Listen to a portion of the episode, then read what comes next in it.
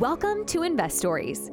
Whether you're a seasoned pro looking for that next step or a newbie investor not sure where to start, Investories unlocks the mindset, strategies, and techniques of high performers across business, real estate, and investing to help you level up your journey to financial freedom. This is Investories Tuesday Techniques.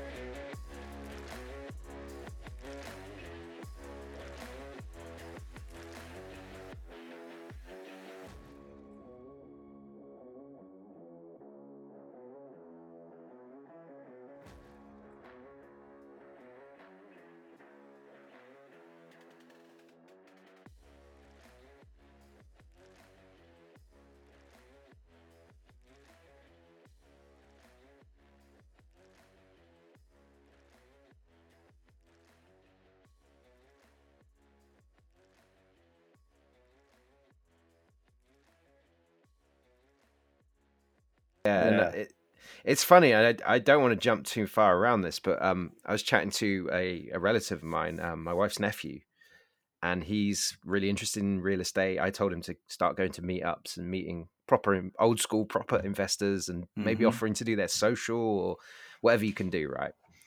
And he's kind of he keeps stumbling over these online only, Instagram only Oh, uh, real estate gurus or projects, and so I've given him a list of questions yeah. to good. ask a potential real estate investment and and the last one he he sent to me was a airbnb arbitrage. Oh, and i guess there's like we we all learn right? There's a critical thinking element to learning things and and applying a bit of cynicism or just critical thinking. My first red flag was they spelled airbnb wrong on the front page of the website red flag, red flag. yeah red flag right there so i gave him do you want to hear the questions I do. Okay. So this is I gave him this list of questions. Said anyone you meet online, and I guess he had a Zoom with these guys. Anyone on anyone you meet online, these are the questions you should at least ask these. So first one, this is quite straightforward. What are the typical risks? Hmm. Right. Can, and and then you need to review how they ref, how they talk to those. If they say there's no risk, There's okay. no risk here. It's hundred percent guaranteed. Look at how good the market is. So arbitrage. So noting it was arbitrage, and basically, uh, I think everyone knows what Airbnb arbitrage is. But you you rent a place with a master lease, and um, or sorry, you rent a place with a commercial lease, uh, like an apartment, and then you put it on Airbnb. Uh, you pay the owner the monthly lease, and you make the money between the wedge between what it rents for on Airbnb and the lease payment and you take care of the property and you do all the management and maintenance and the idea is you you're going to have high footfall but you're going to also look after the property because it's your business and what they were doing was fundraising um, so Oh. they don't want to use any of their own money for it so they're going to arbitrage um, so obviously you know pointing out the things like well that's great but then there's no asset you don't Yeah. you just own They're a debt. arbitraging the arbitrage. So, Yeah. Yeah. Interesting. Very clever. The next one is how is my money secured? Bearing in mind it's being used to pay rent. So that was kind of interesting. hmm Uh, another another cynical point of mine is there was no one listed. There was no personnel of the company. It was Oh. completely faceless. It's like, can I meet other people within the company? Who are they? Yeah. Who's the CEO? Who's that the kind of stuff. staff? Yeah. How how big are you? Uh, next was more the kind of the day to day tactics of what they do. How many units do you manage? How many units do you personally invest in? Yeah. or how much have you personally invested in the business? How many investors are you currently working with? Can I talk to one of them? Absolutely. And that's How that's just, ma- that, that's just Yeah. basic stuff right there. This That's- is, I think, this is a good list. yeah. Uh, how do you manage market downturns? Mm. So when it, if Airbnb busts, uh, it has, which makes me think that's why they were raising. Right. um, what are you going to do right so and then i i put finally um, oh ask for a background do they invest themselves what does that look like what's their track record all that good stuff and then the final one is you could point out the spelling mistakes on their Yeah. website which there was numerous and that's, That's i'm you know i'm a, i'm a i'm a writing kind of guy you Same. know i'm a content guy so Yeah. i i see that and ah, that's annoying Yeah, that's I can't get especially past when it- especially when it's that's literally what you're doing is Airbnb arbitrage, and you can't even spell Airbnb right. That's just Yeah. that's just crazy. or arbitrage, I think actually. Oh no. So, oh, and two. Don't most platforms autocorrect for you? Yeah, it's like do, you yeah, got to really do. try to screw that up. I mean, that's huh, that's crazy. Yeah. So, I th- is there anything you'd add to that? What else do you think? I like this think- list. I think anything, uh, you know, I, I've got a list of property management questions that that I ask every property manager, and I think that they would all work in this situation. And you already hit on, you know, the vast majority of them. But like, what do you do when you run into problems? What if, you know, what if there are, you know, issues with police in your units, and what if somebody throws a party and destroys it? What's your backup plan with, you know, getting renovations done and your downtime and, you know, all that stuff. And, and it's different from long term, which is what I do. I don't do any shorter or, or midterm stuff. Uh, so a lot of my questions are more specific to things like you know long term management, um, like contract stuff, fees, all those types of things. Which you know if your if your family member was looking at um, you know just giving money to these people so that they could operate their business and expecting a return, then I'm not sure that a lot of my questions would really apply to to his situation so much. Yeah, I think where it where it stems from is he's he's he's youngish, you know, he's he's 19, 20 years old. He's hungry to make money and he wants the fast track um No kind of easy thing. button and it doesn't Yeah. work. It doesn't exist. It's Yep. really it's really hard to explain um that these these gurus and people selling all this stuff on on Instagram it's not it's not great you know I, I was reading an article the other day about the financial instagram um, kind of movement and tiktok movement of financial influencers or fins, finfluencers Mm. and it's nuts it's just like they, they're, they're out there in the world giving advice financial advice no qualification Yeah, buy my course. Yeah, yeah, it, it, it drives me nuts. And the thing, you know, one thing that I talk to a lot of people about is, first of all, mid or uh, short-term rental or mid-term rental arbitrage. It's not investing. You're not investing anything at that point. If you're giving money as an investor, you're going to get a return, and when that money's back to you, now you have no assets. Still, you know, I'm talking about, you know, even investing in things like syndications it's a good place to put your money because your money is earning a return but there's not there's there's no real long-term aspect unless that specific setup says hey we're going to have this for 10 years or something like that you know Mhm. i'm talking about things like fix and flips wholesaling uh, arbitrage none of that is investing it's it's just a matter of uh, especially fix and flips and wholesale that's a job you're not Mhm. unless you're unless you're doing BRRRR the BRRRR method you're not selling at the end of it you're not doing the actual flip but you are doing the fix part uh, that's investing. But if you're going to be, if the intention is to buy something, fix it up, and then sell it and make a profit, you don't really have an asset there. You, you've got a job. Um, and so I, I don't know. It's just kind of a, a side marker that uh, we run into that kind of thing all the time. fixing and, and I've got no issue because you know fix and flipping and wholesaling will it'll get you a really nice chunk of cash, which you can then use for long term investing or mid term invest or whatever. Um, but it's just a matter of what are you doing with your money? Are you actually investing? When the market goes down and there's no houses selling, how does a how does a wholesaler make money?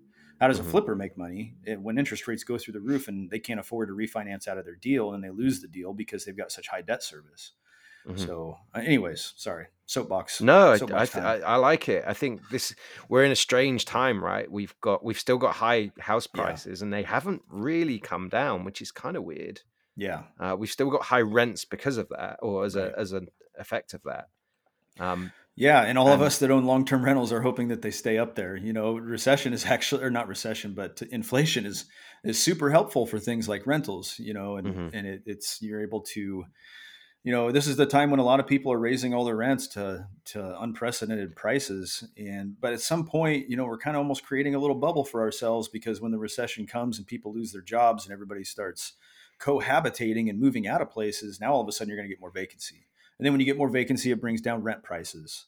And uh, then you're going to start seeing the, the deflationary. And I'm not Mhm. saying this happens every time, this just does happen.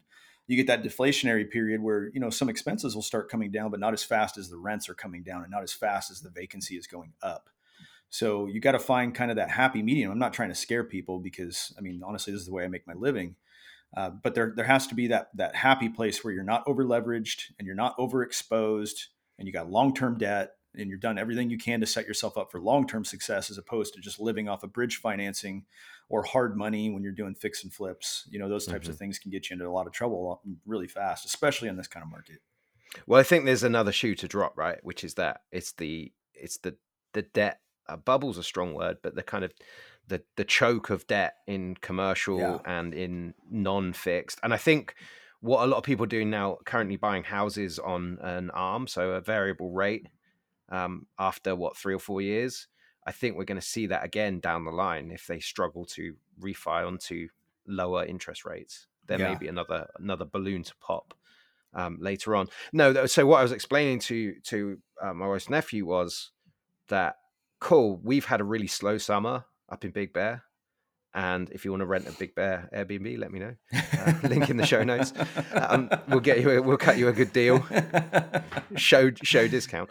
Um, but we've had that slowdown, so we still, you know, we we had a really good start to the year. We had a really good winter, um, so it's not been too bad. But every time we make a payment, it's a mortgage payment, not a rental payment. So we're paying yeah. down a loan rather than paying someone else's loan, uh, right. if that makes sense. So it's it's been really interesting. The other thing I, I think now is um, owning owning Big Bear is we got a really good interest rate. How is there more value in the debt than the house? That's kind of an, an, interesting question. Yeah, I, I, don't, think there's more value, but there's there's an a incredible bit. amount of that. You know, yeah, mm-hmm. exactly. It, it, not just I'd say way more than a bit. I love good debt, and what I consider good debt, probably the same as everybody, is low interest and long term, you know, whether that's a bank debt or, or a private note or anything along those lines. So, yeah, I uh, if you've got good debt on it and you can swing that sort of thing during the long down times, then I mean that's that's a that's a fantastic investment. I'm not sitting here making crystal ball predictions or anything. I have Go no idea. Yeah, no, yeah, no thanks. Um, but if you look at the history of real estate, yes, we have long. We can we can have really long down periods, and they suck. They can become really trying for investors. They typically come back. You know, even the mm-hmm. Great Recession. Yeah, it took a lot of years. It was almost ten years before median prices ended up equalizing with what they were prior to the recession. Um, but they did come back, and then they blew way past those limits because you know we had been in such a depressed market for such a long time. So everything was just kind of bottled up, and and then we had the last what three years since COVID, three plus years since COVID, where everything just went gangbusters, and it kind of created a little bit of a bubble. So mm-hmm. this can actually, I like to look at this from the, the standpoint that this can be really healthy for the the real estate market like you said, there's just not a lot of demand that's going down. The demand is still there. We're still getting multiple offers, but the listings are way down. So not very many mm-hmm. people are selling, but there's still just as many buyers, and so they're still clamoring over these few listings that are out there. What what can make you a little bit nervous is when there's not multiple offers and there's still a low inventory. That's when things mm-hmm. start start getting a little bit scary, I guess, uh, to a degree. But just remember that this is a natural market cycle, and and uh, we go. We're supposed to go. Excuse me. we're supposed to go through this what, once every six to eight years, and we skipped one. You know, we had some small ones, just some small flash crashes and small recessions that happened between 08 and now. Uh, like 2016 into 2016 in December, I know that we we kind of hit something like that that lasted three or four months. So I mean, it was really short, but uh, we've been in a down market much longer than that now. This this needed to happen, and uh, although it sucks, and everybody's like, "I'm not making money" or "I'm losing money," it is it's a it's a thing and we we deal with it so that we can come out on the other side and make money again or continue if, if you're a really resourceful investor you can make money in every market. There's lots of ways to do it. Lots of assumption deals right now with low interest fha and va loans. And yes if you are a veteran you're not a veteran you can still assume a va loan. Um, so be looking for things like even your neighbor's house. There was one next door to me that went into foreclosure on FHA. And I, I, tried for the longest time to just assume this. She didn't want to do a sub two. She didn't want to, she had no equity because she bought the house a year ago and never made a payment and uh, ended up just moving out. And I, I happened to get a hold of her and said, Hey, you know, I'd really like to, to take over this house. Can you, would you be willing to do some sort of, some sort of creative financing, like a sub two deal? And she said, no, even if I paid her, she still said no. I said, well, will you let me assume it? Because it's in pre foreclosure now. And she's like, if you want to do that and you want to go through the bank process, you go right ahead. And of course, the bank never replied to me. I tried for like months, and then it went up for auction. So, uh, but those Wait, I was, of- I was looking at a house the other day, and they're in pre foreclosure. What's that process look like? Most banks that hold these notes are going to have some sort of an assumptions department if it's an assumable loan. So, like conventional financing, no, you're looking for for assumable FHA, VA type loans. Um, if they're in a pre foreclosure, they've probably got some sort of back payments that are due the bank, mm-hmm. and so it'll go to auction, and they'll set a, a, minimum price, and then you know if it if somebody bids it's on that, the market right now, which is weird, right? With a realtor. Mm-hmm. So it hasn't foreclosed yet. So it, it could be subject to a short sale um, the, where the bank would be willing to take a lesser amount. You just have to write the purchase and sale agreement. The seller has to sign it, and then it goes to the bank for approval or disapproval. They could still say no. So um, if it's an assumable loan, I like that route just because if it does close, if you buy it traditionally and you have to go get new debt on it, then you're going to have an interest rate of around seven and a half percent, mm-hmm. you know, which is just not as good. So the assumable loans are, are super nice to have right now um, or a subject to, which is virtually impossible to do if it's on market. Uh, it's just you know because you know realtors want to get paid, and um, it's kind of a difficult thing. A lot of people try to do sub twos without any money out of their pocket whatsoever. Um, not always, and just you know a lot of them. That's kind of the dream. So, anyways, yeah. Uh, what I was saying is, is you approach yeah. the bank that holds the note and ask them if you can get in touch with their assumptions department and okay. have you got to have the loan number. You can get that from the, the owner, and uh, then they'll look it over and be like, okay, yeah, this is assumable. If you want to start, here's all the paperwork. And assumptions take a while; they're not fast. So if you can get the bank to you know kind of a stay of execution as far as the foreclosure goes, then you can mm-hmm. probably get them to wait long enough for the assumption process to finish out. You get a good good asset with a really nice, cheap interest rate and a long term debt. Love that. I'm going to get on the phone after this. Yeah, for sure. Yeah, that's cool. Well, speaking, and that's a house for for the family. So speaking of houses, the only other thing on my list, Kyle, is you're building a well, you're not physically building a house. You're having a house. Someone's building a house for you. Yeah, yeah, yeah. We are building it. Well, yeah, our contractors are building a house, and uh, we're moving right along. We've got you know walls and, and roof are up. Uh, the inside is still just bare bones, but we are starting the exterior, trying to finish up, starting the finishing touches of the exterior, which is you know siding and paint, and Very we're cool. hoping for move in around Christmas time. wow, that's a hell of a Christmas present. Yeah, it is, and you know we're we're we're probably going to finish it ourselves just because we, uh, my wife and I, when I say ourselves, I mean us um, there, there's just certain things that I want to be able to do, and I'm kind of a hands-on person, so I'd like to kind of get in there and get my hands dirty and, and be able to tell my kids that I helped build this house, even if it is just most of the this finished work and interior. Here. Yeah, this is see that one right I, there. Yeah, drove that in all by myself. So amazing. Yeah, we're really excited about it. It's it's a cool house, and, and I told my wife when I sold our family home out from under us so many years ago that you know that long story, but when I sold that house, I told her I said, "Give me two years, and I will build you your dream house." Two years, and well, that was that was four years ago now. So I'm already a liar, but uh, we did own the property. You still did ago. it. Yeah, I got the property on time. I just didn't have the house, you know, which is important. So uh, now we have the house. So we're ready. So and you so what's the biggest kind of tip for anyone looking to build their own house? Um they're expensive. I don't know. I don't know if I don't know. Nobody told me that houses were so damn expensive, but man, these things are expensive, especially these days. But uh, just budget the crap out of this thing. Always put your 10% overage in there with it. Um, this particular house, we we wanted to get to the point where we didn't have debt, so we we saved up money for a long time and made some real estate investments, and um, we were able to save up enough money to where we could take that giant burden of debt off our shoulders while we're building and we will put debt on later uh, because mm-hmm. your return on equity is zero and we would like to do some more investing so for now we're building the house at our own pace with our own money and um, I know not everybody can do that. I, I totally understand. Uh, just make sure whatever you're doing, it's the longest term debt that you can possibly get. Uh, mm-hmm. This is your personal house. You want to take the, as much risk out of this as you possibly can so that you can secure your lifestyle. Because if your personal life isn't secure, what does it do to your business life? Your, everything's secure, and vice versa. If your business life isn't secure, your personal life goes to hell as well. So um, just do everything you can to do it as cheaply as possible, but not sacrifice quality, which usually ends up meaning you got to put in some work yourself. And and I'm okay with that. Uh, we we want this to be you know as as as sustainable and manageable for as long as possible. That's cool. And you have a PM project manager? Uh, not on this. No, no. We're I, I'm I'm the general contractor on this, so I'm just hiring all the subs like the framer, electrician, plumber, all that type of stuff. Wow. Um, we we do hire project managers for like our long term uh, or sorry long distance renovations. So like we we had an 18 unit apartment complex that was a full renovation, And because that was 2,300 miles away from where we live, um, it's kind of hard to have eyes on that. So we hired a project manager for that. And uh, that person was super, super valuable. How, how do you choose the right PM? So interestingly enough, um, our our project manager ended up being the same company as our uh, property manager.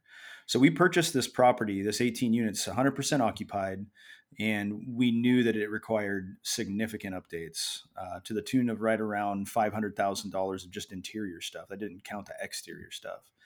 So we knew that this was going to be so large that uh, we needed to have eyes on on a weekly basis. And you know, being all the way over here on the West Coast, we didn't have that option. So we started looking at, around for a project manager, and uh, we did a lot of a lot of uh, due diligence.